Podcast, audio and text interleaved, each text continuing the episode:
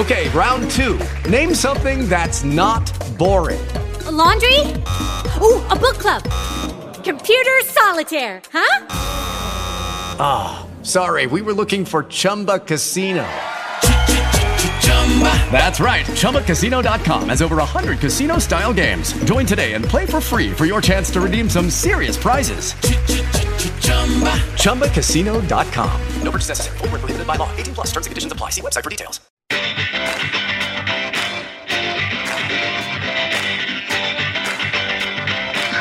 Coming up on The Rub. Well, you know, if you if you walk around a barbecue contest, you wouldn't be shocked to see some cartoon type stuff on a guy's pit sign or something like that. So that was kind of in my head. You know, I guess that was probably the spark. But the main thing for me, when you walk in a big barbecue store, uh, like there's a, a chain, I won't mention their name. You walk in, and to me, everyone's products look the same from 15 feet. You've got to walk right up to it to see what the difference is. And again, I just wanted to be different. But we really have to wait until have basically once all applications are in before we can even uh, even start because um, we have to have all of the pieces of the puzzle together. Um, and so once we have all those in place, we then uh, basically look at how can we maximize the space that we have available to us. And for the most part, uh, teams are consistent with uh, their sizes. Uh, like a lot of them have been there for a long time. They want to be you know they've they've been a 26 by 50 for forever, and that's just what they want to be, and they've got all their setup designed for it. From the backyard to competition cooking, this is a show about barbecue, grilling, recipes, and more. This is the rub. And now from Memphis Barbecue Supply, here's Jimmy Shotwell. This is the show that's all about barbecue, outdoor grilling, and competition cooking. I'm alongside Forrest Goodman from the studios of 600 WREC 92.1 FM in Memphis, Tennessee, home of the world's best barbecue. Coming up, you have seen him on Pitmasters and you probably have sampled his products. Matt Pittman with Meat Church joins us. Plus, what's going on right now to prepare Tom Lee Park for Memphis in May? That includes Beale Street Music Fest, the barbecue contest, and more. Daniel Lewandowski with Memphis in May joins us. But let's get started, Jimmy, talking about something that could affect Memphis in May and something that definitely could affect Tom Lee Parks, a topic we've talked a lot about in recent weeks that proposed redevelopment of Tom Lee Park. We got news earlier this week. Governor Bill Lee, in his budget, wants to give some money to that redesign. Yeah, the Daily Memphian broke the news, and it was interesting. The governor has submitted his supplemental budget uh, for the year, and part of that supplemental budget was $10 million for the Tom Lee Park renovations. Now, from the article from Daily Memphian and from what our sources have told us, that request to the governor came from Mayor Strickland. So Mayor Strickland has requested $10 million to go to the redevelopment of Tom Lee Park, which is really interesting, being the fact that Mayor Strickland is the one who told MRPP, Memphis River Park Partnership, and Memphis May to go to mediation to work out their issues on how to fit everything in the park and what the design of the park is going to look like. So before we even know all that, what's going on with mediation, the mayor who's asked these folks to go to mediation is getting $10 million for one of the parties in mediation. So it's it's interesting to see what's happening. The news has broken this week about that, and uh, we'll see what happens over the next couple of weeks. As I mean, Memphis May is right around the corner, so they've got to make a decision here shortly. Right, and I, I also would dare say, you know, remember the original date we were given is they wanted to turn shovels when the month of May ended and all of the festivities ended, I would say that would have to be a, a that's probably a hard call to make now. I don't yeah. know. I'm not in on the planning, but I would say time is running out on that plan. Yeah, and it's it, time is running out. I mean, June was supposed to be when the shovels were going to be turned on the project. Um, it, per the Daily Memphian article and what we've heard, they've only raised between this ten million dollars and and what they've raised is about forty million of the sixty million dollars they need for the redevelopment. So my question is, if are they going to start the redevelopment without the money in hand? Where's the extra twenty 20 or so million dollars going to come from. Um, and this is going to put in limbo what's going to happen not just this year in 2019 for the construction, but actually we're already going to be looking at 2020. Where is Memphis May going to be at? Are we going to have construction going on? These, I mean, it's it's going to be interesting. It's going to happen over the next couple of weeks. Country got to know Matt Pittman with Meat Church when he appeared on the popular Pitmasters TV show several years ago. As a matter of fact, visit his website, meatchurch.com, and you're greeted with a picture of Matt with Myron Mixon and other members of the gang from the Pitmasters. Well, today, Meat Church is behind some of the best competition cooking out there, along with classes and events and numerous products, too. Matt gives us the background of what got him started. I tell people that I've always been like the outdoor cook. I've, you know, I, growing up, my grandma taught me how to cook, not barbecue, just kind of cook Southern food. And, you know, I always had this like love of cooking. And I moved to Texas when I was 13 and just got enamored. I've always been enamored with fire. Like I wanted to be a fireman, and so once I started fire being cooked, I, I mean meat being cooked over live fire, I just naturally started being the dude that would grill. And so, you know, now I'm about 20 years into season tickets with the Cowboys, and I was always the guy that did our tailgates and cooking, and I do these big crawfish boils and whatever. And one day, just decided through a couple buddies that we would compete in barbecue. N- nothing serious. It was all about guy called me and he said, "Hey, my dad's got this big pit. We're going to cook like 60 racks of ribs this weekend." And I'm like, "I'm in." Oh yeah. And so we did that for a while. Um, just every weekend, we'd not every weekend, but periodically we'd go, you know, make barbecue on an offset, and it was a ton of meat. It was like everybody knew we were cooking. We'd make you two or three slabs of ribs or brisket, whatever you wanted. Then we decided we'd compete, and it was, I mean, it was just for fun. We didn't think much of it, but as you know, as soon as you get into competition barbecue, you realize it's a real serious world. And uh, I always tell this story. Those guys I was cooking with, those two two buddies, college buddies, we were at a at a competition in Texas, and my buddy's an electrician, and he pulled a screwdriver out of his front pocket, and it wasn't a new screwdriver. And he mixed up the barbecue sauce, and he said, "Here, try this." so I took the barbecue sauce off the nasty screwdriver, and in that moment, I said I'm going to take this a little more seriously going forward. Um, but we actually won ribs that day. So anyway, um, that's when I went off on my own and created a team called Meat Church. It was me and my brother. You know, and shortly thereafter, I mean, we had we always had success. We weren't we're not Travis Clark. We're not you know burning the world down. But we'd go to competition, we'd get a call or two, and enjoyed it. And thought I'd try out for Pit Masters, and you know, got on, and that was a funny story in of itself. And um, and on we went. Took a couple rubs that I make on the show, and they showed it. And you know, we had a website launch by the time it aired, and that thing dinked around for six or seven months. And then all of a sudden, around the holidays, it kind of took off a little bit. And it was it was really truly a hobby, like a fun hobby, but it it was not. Well, I didn't think it'd turn into this. And so, you know, the next year it grew more, and I thought, dang, this thing made a little money. And I've always been an entrepreneur, so kind of after the first 18 months, I started thinking this could be something. Then it became pretty intentional. So we're five years in, and um, most people know this by now, but this past December, I left my corporate career of 21 years, which was a really good job. It just wasn't some eight to five that, you know, I made an hourly wage and supported my family. Like, you know, when I tell people what I was responsible for, it was it wasn't hard for me to leave, but it was hard for my wife to say, "Why the heck would you leave that?" but point is, been able to grow to, to grow this business to the point to walk away from that is like the coolest thing of my entire life for sure. Let's backtrack a little bit. You mentioned um, your your time on Pitmasters, and I mean that was. I mean, that was a show that I think just did leaps and bounds for just outdoor grilling and barbecue and that sort of thing because it got people even more interested. What was that like, especially what we ended up seeing on TV and what you witnessed behind the scenes? Well, I, I agree with you, and it's kind of a shame that it's not still rolling because it was. I don't know if saying it was iconic and barbecue is a bold, too bold of a statement, but it was kind of like the thing. You know, if you were into barbecue, yeah. you watched that show, and you know, I didn't have any business being on there. You know, I again, I didn't have 97 GCs, and I went in saying that. I didn't try to say I was anything that I I wasn't, but we made a pretty funny tryout video, and I guess was better than all the Bubba Gumps that used their iPhone to make the video, and they caught their eye, and off we went with it. But um, it was it was really. I mean, honestly, I, I don't get nervous, but it's interesting because my introduction to Myron, Tuffy, and Mo was literally the beginning of the show, like the intro to the show. They don't let you meet them. You don't shake their hand. It's, I mean, honestly, I thought that. I still think that's really weird. And so my introduction to Myron was us kind of poking fun of each other. Um, and I mean, it's a real deal, right? It's it's a game show. They have Right. an official there, and It's um, you know, it's it's real. And so the only time they turn your mic off is if you've got to go to the the, the porta potty. So that's that's intense. I mean, you know, you cook something and some, you know, you're thinking, dang, everybody's going to see this. Granted, they want you to look good, but they watch everything you do. And if you do something without them recording, they make you back up and redo it. And I mean, it was super cool. I made lifelong friends out of it. The uh, lessons, I mean, I lost on the show.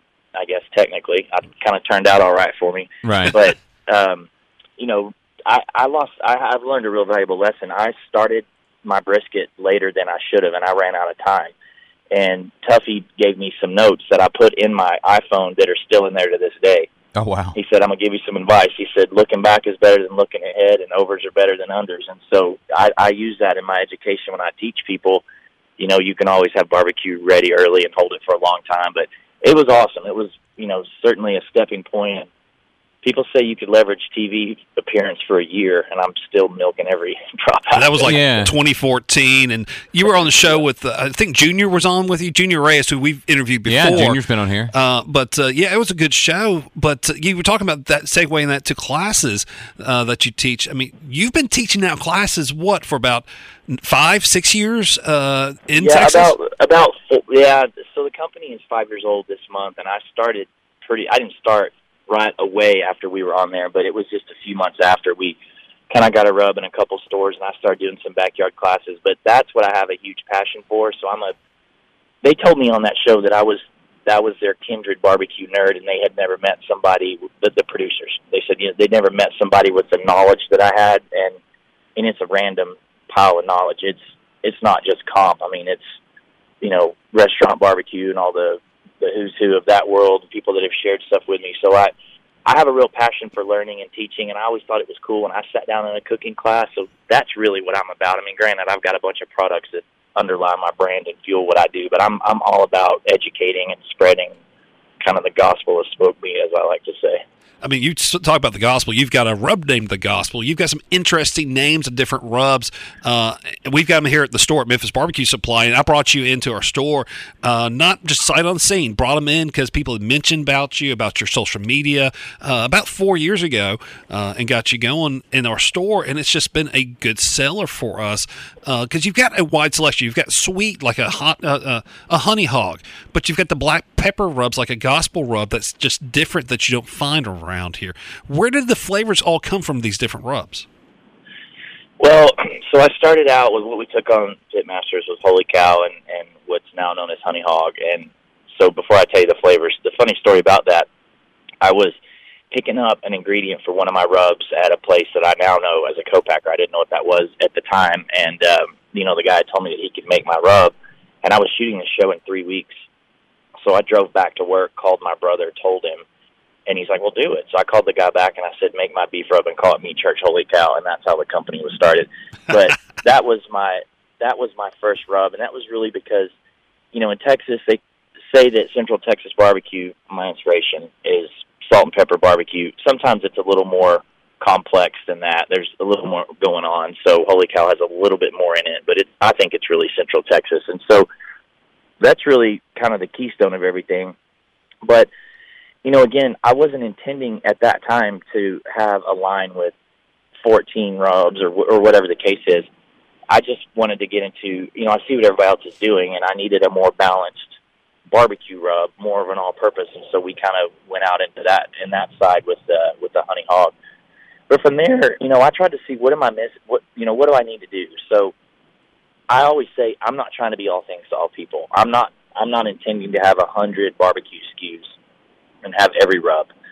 But I do want to paint kind of the biggest stroke. So, you know, if I'm to look at what people are cooking, like the top 10 things people barbecue, well, I want to have something they can use for that. That's kind of my goal. So, after we had a couple rubs, I was like, you know what? There's a pecan rub in Texas that's really popular. So, we added pecan to honey hog. And then, of course, being in Texas, you got to have hot stuff. And so, I would say that I, I'm not trying to be anybody else. Also, I'm not trying to. I'm really unique. I'm not. There's. I don't think there's anybody else out there really like me. But you know, Chipotle rubs are really popular in the market, and I thought, well, what could I do? And that's when we added jalapeno. Try honey rub to make honey hog hot. So we've just kind of cut our own path, I guess I would say.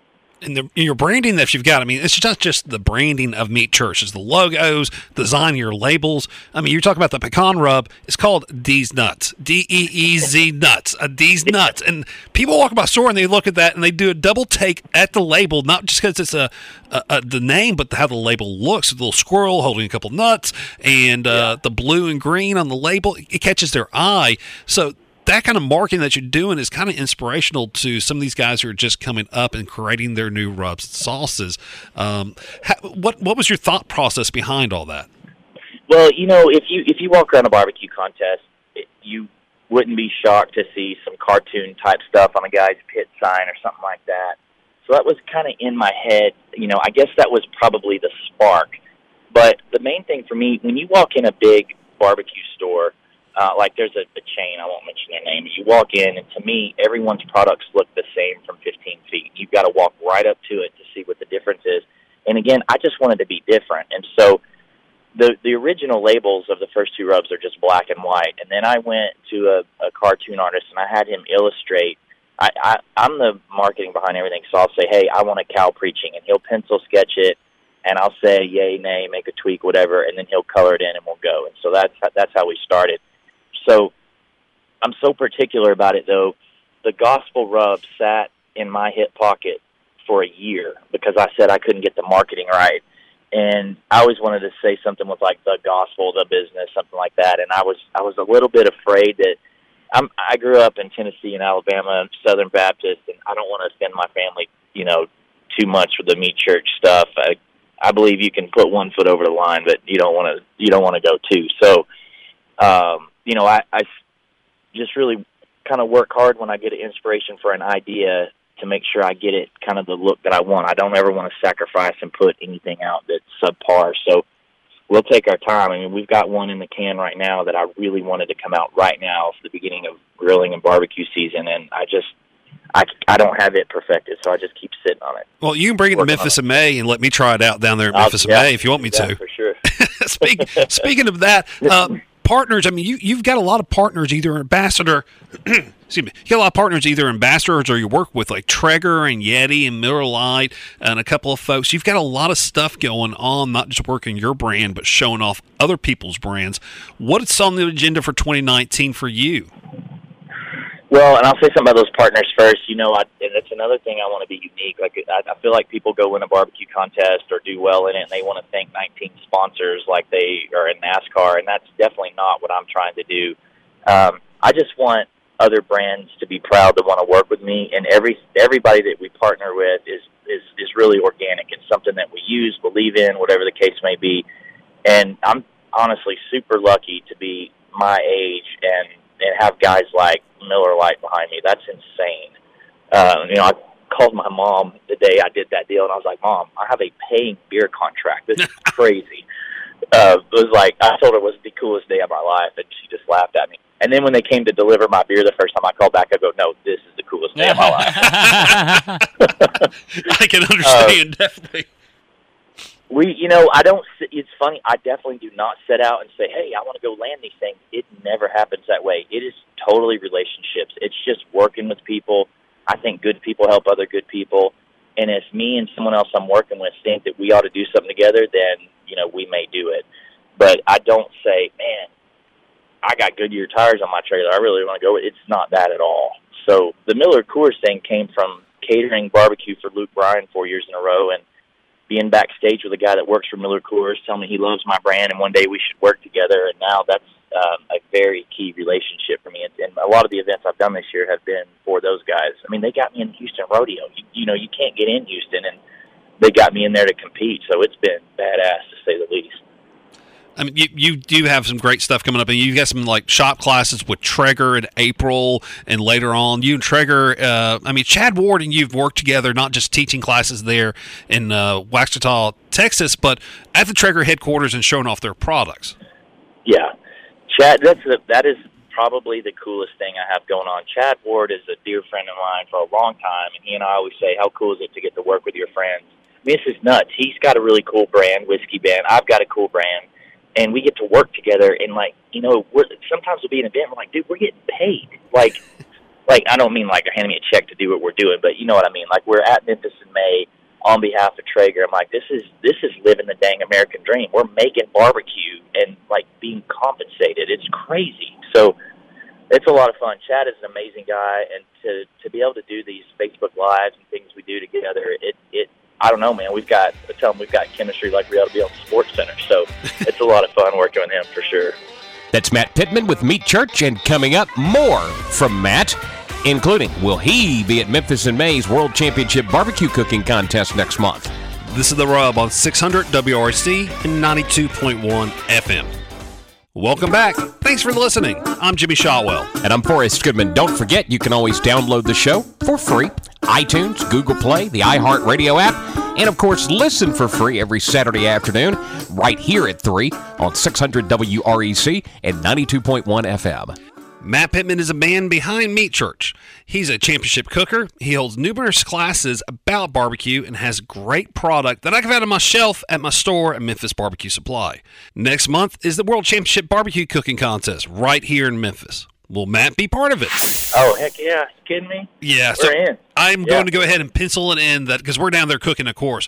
I'm going to come over there with my phone, do a little interview with you and Chad at the same time. Bring a little. You'll have Miller Lite. I'll bring a couple of bottles of whiskey, and uh, we'll see what kind of trouble we can get into down there. Yeah, I mean you can't miss Memphis in May. That's just the party of all parties. So I'll be there. Well, the other thing I'm looking at your class schedule, and I've already got it circled. June the eighth, uh, 2019. Uh, you've got Malcolm Reed coming to the Meat Church headquarters to do a cooking class. I mean, Malcolm is is a massive name, and you and Malcolm together. Do you need somebody back there to wash the dishes for this class? Because I'll be happy to come down there. You are absolutely welcome to come help us. We always have like five folks that help, and so I feel like that one won't have any shortage of people wanting to to come on. But book your. I'm serious. If you book your flight, come down, drive down, whatever. Heck, you could hitch a ride with him. Yeah. Uh, you're welcome to come down. It should be a, a ton of fun. We were together at Traeger a few weeks ago for the launch of their new grills, and so we've been talking about this for a year. And you know, we're both busy, and finally, I said we're not leaving this trip until we pin this down. And so we we penciled in the date together, and and we decided to do back to back. We're going to get together. Let's do it Saturday and Sunday. So there's two chances for people to come to class.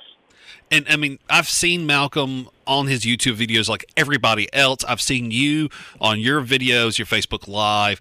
Both of y'all have unique styles of teaching barbecue. I mean, I, I love how you do briskets, beef ribs also. I mean, he- uh, Malcolm does a great pork rib. So you combine you, t- you two guys together. I'm really interested in doing this.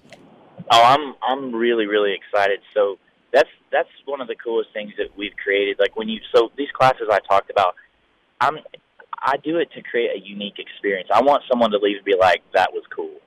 And so people ask me like, why are your tickets so cheap? You could be going higher. All things aren't about money. You know, I want I want people to leave thinking they would give us a five star review. And the thing that we've been doing over the past couple of years is I'm working with people that I look up to, um, and also again creating a unique experience. So sometimes I teach with people that may not teach, they might not be accessible, whatever the case is. I've you know taught with guys off the Herald Texas Monthly Top 50 Top Barbecue Joint list to guys like Moe Cason. And so those are the most fun for me.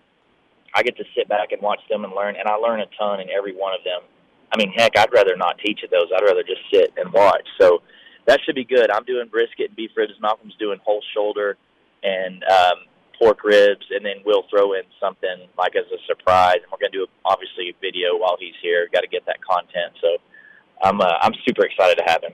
Are we going to do some pork belly, uh, uh, those burnt pork belly burnt ends? That was a little argument and discussion a couple Yeah, years ago. Oh man, I know. I thought we'd move past that. no, we cannot. We cannot forget what we're talking about, folks. Pork belly burnt ends. It was a fad that w- was a couple of years ago, and Matt and you've really brought to the forefront um, of, of. It was just these great things to eat on, and then you had some folks going, "That's not burnt ends." yeah. And, and it Well, was just a little controversy yeah, about that. Pretty, pretty popular little discussion. I mean, what's happened is is is Ray Lampe just kept saying, you know, there's only one burn in, right? You don't call that a pork belly burn in, and I get that, and I don't argue that. But what happened? What finally brought it to the forefront? Because I'm I'm all, look, I barbecue to bring people together, have a good time, no drama. I don't look, my way's not the right way. How you cook's how you cook. I don't judge. You do you. Call it what you want. I don't care. But what happened was there was a barbecue festival in Texas. The promoter asked me to go on TV and promote it, which I did. Someone recorded the video, put it on Facebook, and tagged Ray and said, "Don't think Ray. Good job, but don't think Ray would call us a burn in." And you know, he he's got a voice, right? He's been around a long time, and and just made his point known. Fine, I respect that. And so I respectfully replied back and said, "I get why you say that. However, here's the other side that people are saying. If you take a pork belly and you cook it like a brisket till it's basically done, and then you cube it up, season it, sauce it, put it back on an hour, I could see why they call it a pork belly burn-in. With that said, I call it both. In fact, this weekend I'm just calling it pork belly, and and that was then. And even this weekend, I just posted on my Instagram today some pork belly, and I didn't call it pork belly burn-in. I don't care what you call it.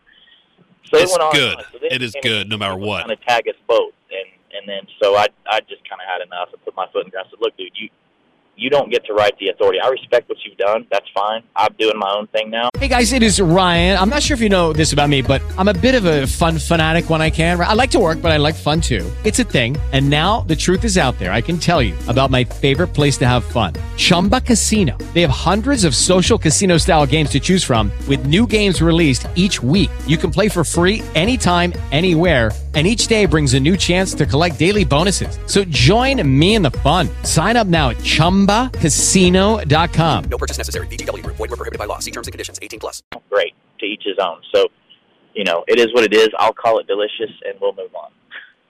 It is delicious. It is delicious. I've t- I taught that actually at one of our classes at the store. It's one of my little favorite little nuggets to do for tailgate, uh, especially when we got a long day to sit out there at Tiger Lane to fire up the grills and cook. Uh, so we are looking forward to see you at Memphis in May. You're going to be with the Traeger crew down there, uh, Chad, and I'm assuming Diva Q and everybody else will be there at Memphis in May. Yeah, I think Danielle might have something a commitment overseas. I think so. I don't know. I, I, if I got my events right, she may not be there for this one. Um, I don't know. I'm not sure, but yeah, we're definitely going to have a crew, and uh, we're going to change it up a little. You know, Chad and I've been talking, and we go to these events for Traeger, and you spend so much time interfacing with people that the contest is an afterthought. And I hate to say that's not an excuse, but he and I both said, you know, we need to like actually focus on this. So uh, we did that at Houston, and we finaled in Brisket. So hopefully we can create a schedule to where we can actually like be respectable at the contest this year. That's Matt Pittman, and you can find out more at meatchurch.com. Coming up, we're getting closer and closer to Memphis in May, the month long event, which will bring Tom Lee Park to life downtown.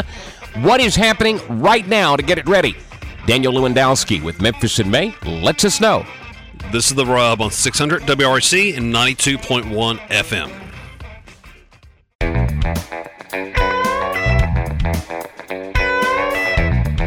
Welcome back. I'm Jimmy Shotwell. And I'm Forrest Goodman. Stay in touch with the show on Twitter. Just follow us at The Rub Podcast.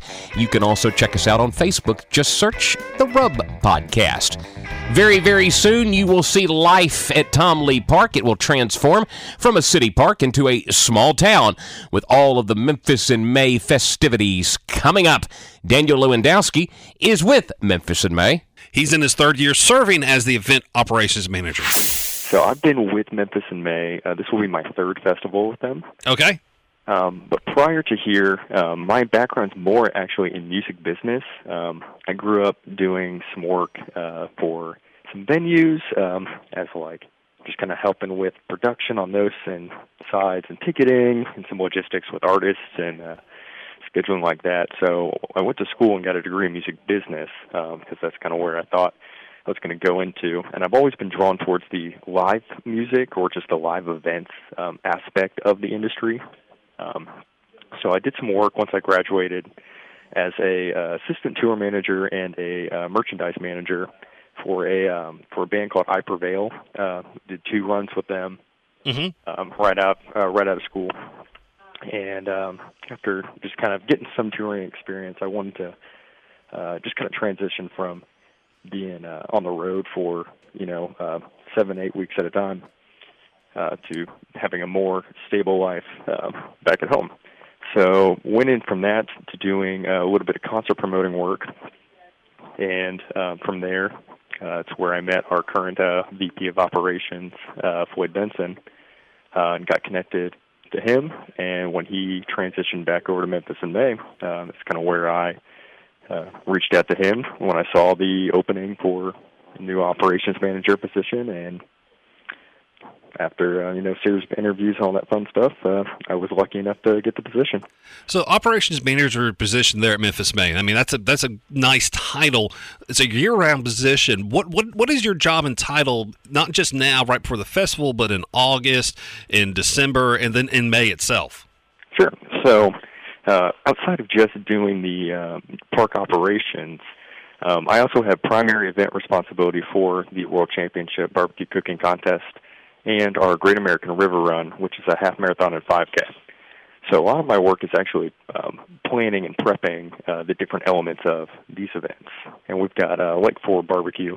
We have our judging seminar in the fall that we're um, that we got to get all of our new trained judges uh, for the next year.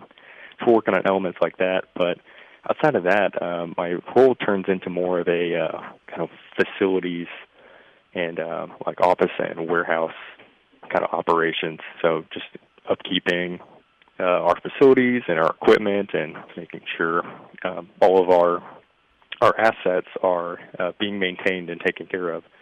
Uh, that way, everything's ready once we move back into park mode. Uh, basically, after the first of the year, we start really picking up and heavily moving on there. So when you say park mode, so when when do y'all take possession of the park? How does that transition from Tom Lee Park that we all know and love to now a event place that's going to have multiple events in a month? Yeah, so we actually are moving into the park in five days. So we take over um, typically the second to last weekend, or the second to last week in April.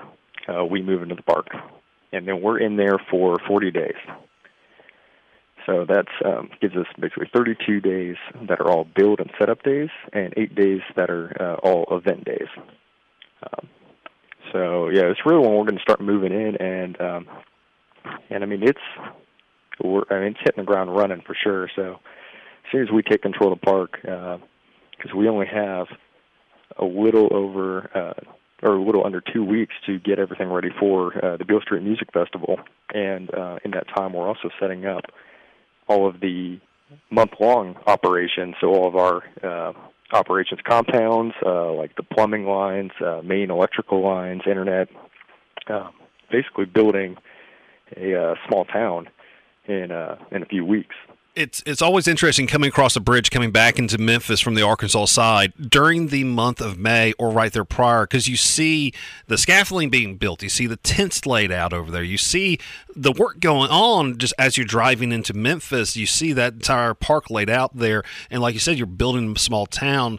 During Music Fest, you'll average about thirty thousand people a day, if I'm not mistaken. Uh, Barbecue Fest, uh, about seventy thousand folks for the entire event, if I'm not mistaken. So you basically are creating creating a little town uh, that it's in Memphis, that's in Tom Lee Park, that is in use going for eight days out of the 32 or 40 days that you've got it. Yeah, that's correct. And especially with um, uh, barbecue, um, it's really more of a its own city because uh, you've got you know over 220 different teams all creating their own um, their own spaces, their own I mean their own structures, their own they've all got their own um, plumbing and well to an extent. They've all got their own restrooms. They've got electrical. They've got all of their tents and structures. So it, it becomes a, a little town. Now, how, how do you? Oh, I mean, there's been years and years and years of y'all been laying out the park for Barbecue Fest. What goes into back in February when we start getting all the applications in from everybody to laying that out in your mind of how you're going to fit all these teams in the park? Yeah, so like you said, uh, we really have to wait until yeah, basically once all applications are in before we can even uh, even start because um, we have to have all of the pieces of the puzzle together. Um, and so once we have all those in place, we then uh, basically look at how can we maximize the space that we have available to us. And for the most part, uh, teams are consistent with uh, their sizes. Uh, like a lot of them have been there for a long time. They want to be you know they've they've been a 26 by 50 for forever, and that's just what they want to be, and they've got all their setup designed for it. Uh, so for the most part, you can kind of count on the consistency. Uh, but then uh, there's some years like this where I had a a good number of teams actually uh, increase their sizes a little bit, uh, and so when we start getting a lot of those, then you know it doesn't seem like much if a team goes up six feet like in width. But then when you have you know 20 of those teams go up six feet in width, That's 120 feet that you've got to deal with linear feet right there. That you got to figure out where to come up with that. Yep. So it, it is a it is a huge puzzle. Um, over the years, we went from literally just drawing it on a map with rulers, just kind of to scale, and kind of taking previous maps and just kind of modifying the booths, uh, just uh, and kind of taking a, an estimated guess and then putting it in CAD. Uh, but the last couple of years, uh, I've been working with uh, our logistics volunteer committee, uh, who are made up of uh, professional surveyors, and uh, so I meet with one of them, and we we sit in AutoCAD and actually on the map go through. Here's all the sizes. Let's make this booth this size and move this here, so we can actually see in real time how the park is going to fit, and make sure that uh, make sure that we do have room for uh, for all the spaces, and we can get them in correctly. So you're leading up to Memphis in May. I'm kind of a numbers guy. I'm a nerd when it comes to uh, that kind of stuff. What what number wise can you give me that's going to astonish me? Like how, how many porter johns have you already ordered and gotten ready for that month? Sure. So yeah, some some pretty cool facts on numbers we have. Uh, so like for porter Johns, we get about 250 um, total that we rent, and I mean those will vary from event to event. Uh, I mean Beale Street Music Festival obviously has uh, the most amount of Porta Johns that we rent. Uh, we bring that number down by maybe a third for, uh, for the barbecue contest and for um, and for uh, this like celebrate Memphis because for barbecue almost every team's getting their own anyways. Um, so yeah, about 250 porta johns. Um, so like the amount of fencing that we use uh, is around seven miles of fencing. Oh my gosh! Uh, we bring in um, we probably put down about almost 40,000 square feet of ground cover. Uh, let's see other. Oh, our electricians uh, they put about uh, 60,000 feet of, of electrical cable down throughout the park to power everybody. We probably use about or about three or four miles of PVC pipe for plumbing um, around the park. And of course, you know, festivals are built on on zip ties and duct tape. So, uh, like we we honestly go through like twenty thousand zip ties over the course of the month. Wow.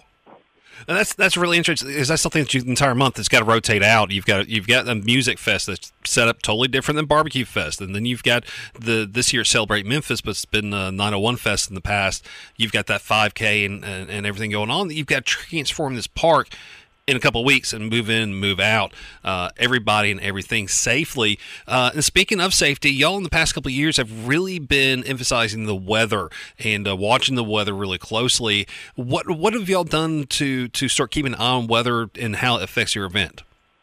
Yeah, so um, that's kind of something uh, industry wide has become uh, a primary focus for um, the festival and events world in general is uh, just kind of the safety of our patrons. Um, and weather is just one of those that um, it's it's a known uh, unknown for us. So we know we're going to have weather, and but it's just that unknown variable of what is it going to be for us. And so, some steps that we've taken to um, to up our awareness and our um, communication to uh, everyone involved is we actually have a on-site um, uh, weatherman who he's down there in the park um, on all event days, and just monitoring the weather for us. So our meteorologist is keeping track on um, all of the conditions, um, not just in the park, but all of us, all around us regionally, and um, he's keeping us up to up to the minute on on anything that they see coming. So there's a lot of times where they'll see Step into the world of power, loyalty, and luck. I'm gonna make him an offer he can't refuse. With family, cannolis, and spins mean everything. Now, you wanna get mixed up in the family business. Introducing The Godfather at ChumbaCasino.com. Test your luck in the shadowy world of The Godfather slot. Someday, I will call upon you to do a service for me. Play The Godfather now at ChumbaCasino.com. Welcome to the family. VGW Group. No purchase necessary. Void where prohibited by law. See terms and conditions. 18 plus. we'll see stuff going on. Um, like many many miles away from us, and he's able to almost. Um, it's crazy how accurate he is to pinpoint when it's going to reach us um, and how bad it's going to be. Uh, in most cases, um, like most most of the stuff that comes to us actually tends to push right around us, um, so it'll start coming up and then kind of curve off away.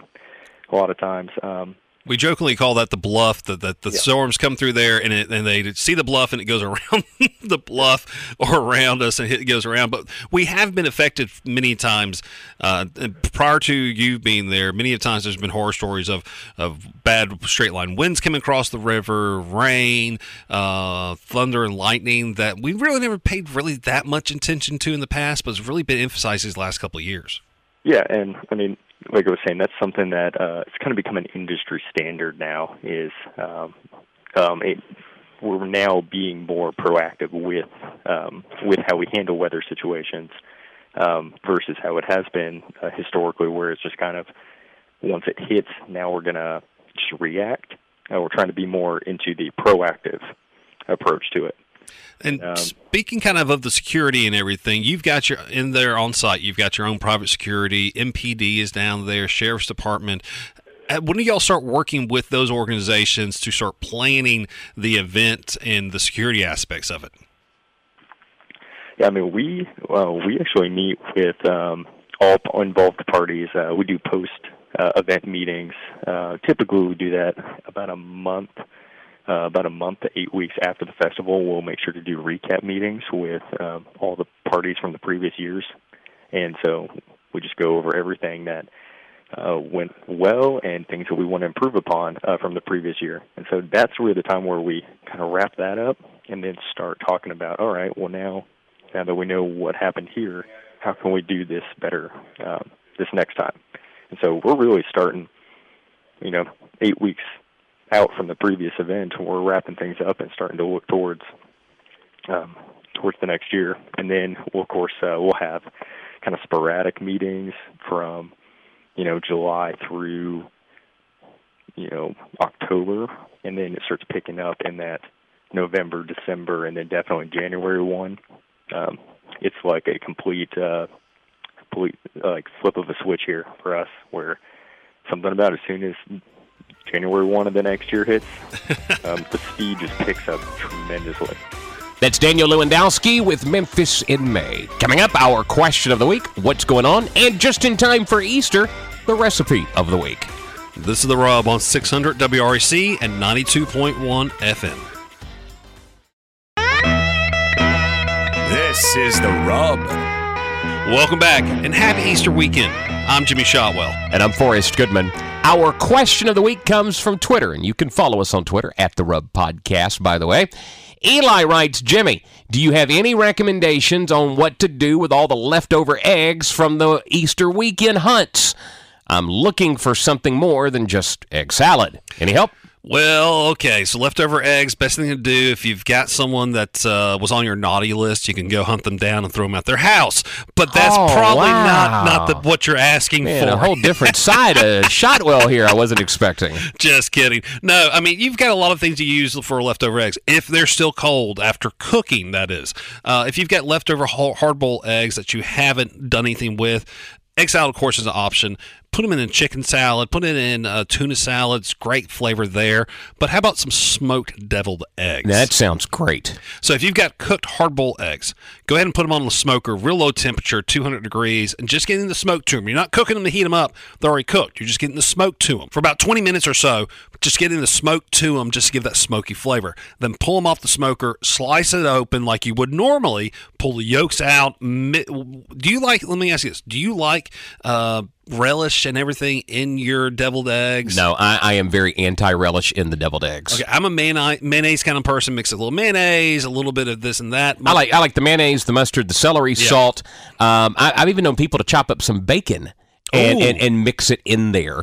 You don't want to overdo it because then it can get it can be too much. But just for a little bit of taste. Yeah. My wife, she does not believe in in deviled eggs unless it has relish in there, and I just don't do the relish. See, I don't do the relish either, but you've got some folks who are who are like your wife who are big proponents of it. Absolutely. I mean, I want that deviled egg, I want a nice flavor, but doing it this way, you're gonna get a nice smoky flavor. Now, I'm not talking like so smoky it's like you're chewing on a piece of wood, but it's a nice smoky accent that's on the the, the deviled egg. So that's that's one thing you do that really is different uh, with your leftover eggs. But of course, tuna salad. Egg salad, you can mix all that up in there. It's never let it go to waste. I also like to chop up a little olive, green olive, to put in there as well. So you don't get that taste of the relish, but you get that green color, that little trans. Yeah. That, that well, just- you get just a, a different taste from the, Yeah. the green olive, so I like to do that too. But don't put again, don't do too much because the taste will be overwhelming. Uh, you don't want to lose the flavor of the egg. You can send your question to us. Just follow at the Rub Podcast on Twitter. All right, Jimmy, we are approaching quickly. Wow, next weekend will be the last weekend of April. So, what should we be looking for before we head into May? So, I mean, we've talked about all these events coming up. I mean, next weekend, you've got some of the big ones. The last big barbecue contest prior to Memphis May, Southaven Springfest. Well, this is the contest where a lot of the teams have their last little tune up for the whole hog, the shoulder, and the ribs and get ready for Memphis May. It's over in the Snowden Grove uh, area down in uh, North Mississippi, down in South Haven. Uh, it's not only is a KCBS contest, but it's also an MBN contest. So that's going on next weekend. That's going to be a big one down there. Should have 50 plus teams cooking in, in both the MBN and the KCBS side. Now, does that make it more difficult that they're doing two separate sanctioned contest in one big event like that? Yeah, your turn in times get really funky. I mean, you, you usually your turn in for the blind boxes for MBN start that morning, and then you've got your KCBS turn in time start to overlap, but usually right there after MBN. But then, hey, if you made finals for MBN, you got to get ready while your KCBS stuff is turning in. So it really makes it complicated. Really trying to balance out that you need some extra hands if you're doing a dual contest And, like and, and, a, and a good stopwatch. Yes. I mean, if, if it was a double KCBS contest or double SCA contest, you're cooking the same thing. You're just doubling up your Sure. Here is two totally separate timelines, especially if you're doing the full MBN event where the whole hog, the shoulder, the pulled pork area, and the ribs versus KCBS where you've got chicken, ribs, pulled pork and brisket. It was two totally separate timelines that you're cooking with, temperatures, so it makes it really challenging. That's where a large team or a lot of friends and family and in-laws really help you out at a contest like that. So you have that going on in Southaven. Here in Memphis at Hope Church, you've got Beast Feast going on, which has traditionally been a barbecue contest for the men's group there at Hope Church. But this year it's an SCA, Steak Cook-Off Association event with pork as an ancillary. They're doing ribs as an ancillary. They got chicken. Good amount of money actually on the line there. A little bit over three thousand dollars, I believe, is the prize money out there at Hope Church, and uh, it's a cheap entry fee. I think it's hundred dollars to cook steak out there, and they supply the steak. All the other categories you can add on as you go. So that's a great thing to do if you're looking to get your feet wet. All the big boys are going to be at Southaven. You can go to Hope Church and learn how to do a steak cook off and show off how your ribs are. So that's a good thing to do. Also on the 28th, you've got the Raging Cajun uh, Gumbo Fest. I mean, I call it Gumbo Fest. They call it the Eating Fest, where you've got tons and tons of crawfish, but they do have a gumbo cooking contest with the Raging Cajun event downtown. So it's good in the Port of Lee. It's a great little fundraiser for them. I've always enjoyed cooking that gumbo contest down there. It's actually the first time uh, Bill Pope and a couple of friends of ours got together and we cooked together and we won that. Oh man, it was almost 10 years ago, but we had so much fun and we could never reduplicate what we did. Sure. Because we didn't write down the recipe. We did not write down the recipe. We just we had this idea what we're going to do, and we cooked it. And uh, next thing we know, we walking across stage. And I'm like, how in the world did this happen? And uh, it's a fun thing. So those are the three biggies next weekend. Now, in the outside of the Memphis area, you do have some more contests and more events, but those are the three big ones I'll f- focus on this upcoming weekend. Because after that weekend everybody's starting to get geared up for Memphis, May in the local area. Now, you're still going to have some events come that first weekend of May, the week, weekend of Music Fest, and everything else, but uh, everybody's going to start gearing up and get focused on Memphis May. But we'll keep you abreast of what's going on in the local area, and we'll see what kind of fun we can have. And as we wrap things up, it is Easter weekend, and we do wish everyone a happy Easter, and that means ham and more. So why not fire up the smoker and smoke that ham, Jimmy? Yeah, there's no reason to warm up your house and heat up your kitchen. Let's go ahead and fire up the smoker. That spiral cut ham that your wife or you bought at the grocery store back on Wednesday when it was on sale. This is the time to go ahead and add more flavor to it. Hit it with some double smoke out there on your smoker. Add some flavor to it. That package that came with it for that brown sugar or honey glaze, go ahead and throw it away. We're going to rub that ham down with some all purpose rub like Boar's Night Out White Lightning or Uncle Pookie Love or just salt, pepper, garlic, whatever you want to put on there. Put on the smoker, let it smoke for about an hour and a half or so, just getting the smoke flavor, getting that bark done up real nice. Wrap it up in tinfoil so you can keep cooking it. Uh, you're looking for internal temperature about 145 degrees. Now, this ham's already been cooked more than likely. The spiral ham that you bought at the store has already been cooked. You're just warming it up and adding flavor to it. Once you've got it wrapped up and you get it to temperature, take that tinfoil off and you can glaze it. Now, this comes the fun part. We've got Daigle's pineapple heat in the store we've used for class before. It's been beautiful, wonderful glaze. I, I own a couple of bottles of it. It is so good on ham. Uh, it's what I traditionally do at my house is use that. But you can use Captain Rodney's, that little dip that we use over the holiday times, the Captain Rodney's Boucan glaze. You can glaze it with that. You can make up your own little pineapple glaze with brown sugar and, and pineapple juice. You can do whatever you want to to this ham to get your flavor that you want to do. Uh, so this is like we talk about chickens like a blank canvas. You can add whatever flavor to. This double smoked ham is the same way. So, yeah, that is what's going to be on my plate this weekend at the Shotwell house. I've got the in laws coming in. I actually got some family from Louisiana coming up. So, it's going to be a nice little weekend there. Um, we may actually fire up the grill and do some more lamb additionally. I Mm. don't know yet. Depends Yeah. what kind of deals I can find this weekend. So, yeah. Happy Easter to you and the Shotwell family, Jimmy, this weekend. As always, enjoyed doing the show this week, and you guys uh, enjoy the family time. Forrest, thank you so much. Hopefully, your family has a great Easter uh, weekend. Hopefully, no softball. Hope you all can relax this weekend and uh, enjoy your family, enjoy your time together. And happy Easter to all of you listening. We'll be back next week with another edition of the show as we wrap up the month of April. So have a good weekend. For Jimmy Shotwell, I'm Forrest Goodman. Get out there and grill, cook, or smoke something good this weekend. So long, everybody. You can listen to The Rub on the iHeartRadio app, iTunes, and Google Play.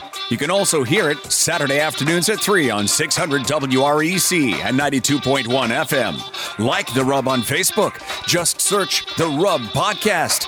You can also follow the show on Twitter. Just search at The Rub Podcast.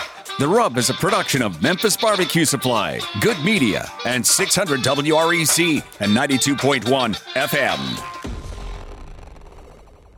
Judy was boring. Hello. Then Judy discovered ChumbaCasino.com. It's my little escape. Now Judy's the life of the party. Oh, baby, Mama's bringing home the bacon. Whoa, take it easy, Judy. The Chumba life is for everybody. So go to ChumbaCasino.com and play over 100 casino style games. Join today and play for free for your chance to redeem some serious prizes. ChumbaCasino.com. No purchase necessary. Void where prohibited by law. 18 plus terms and conditions apply. See website for details.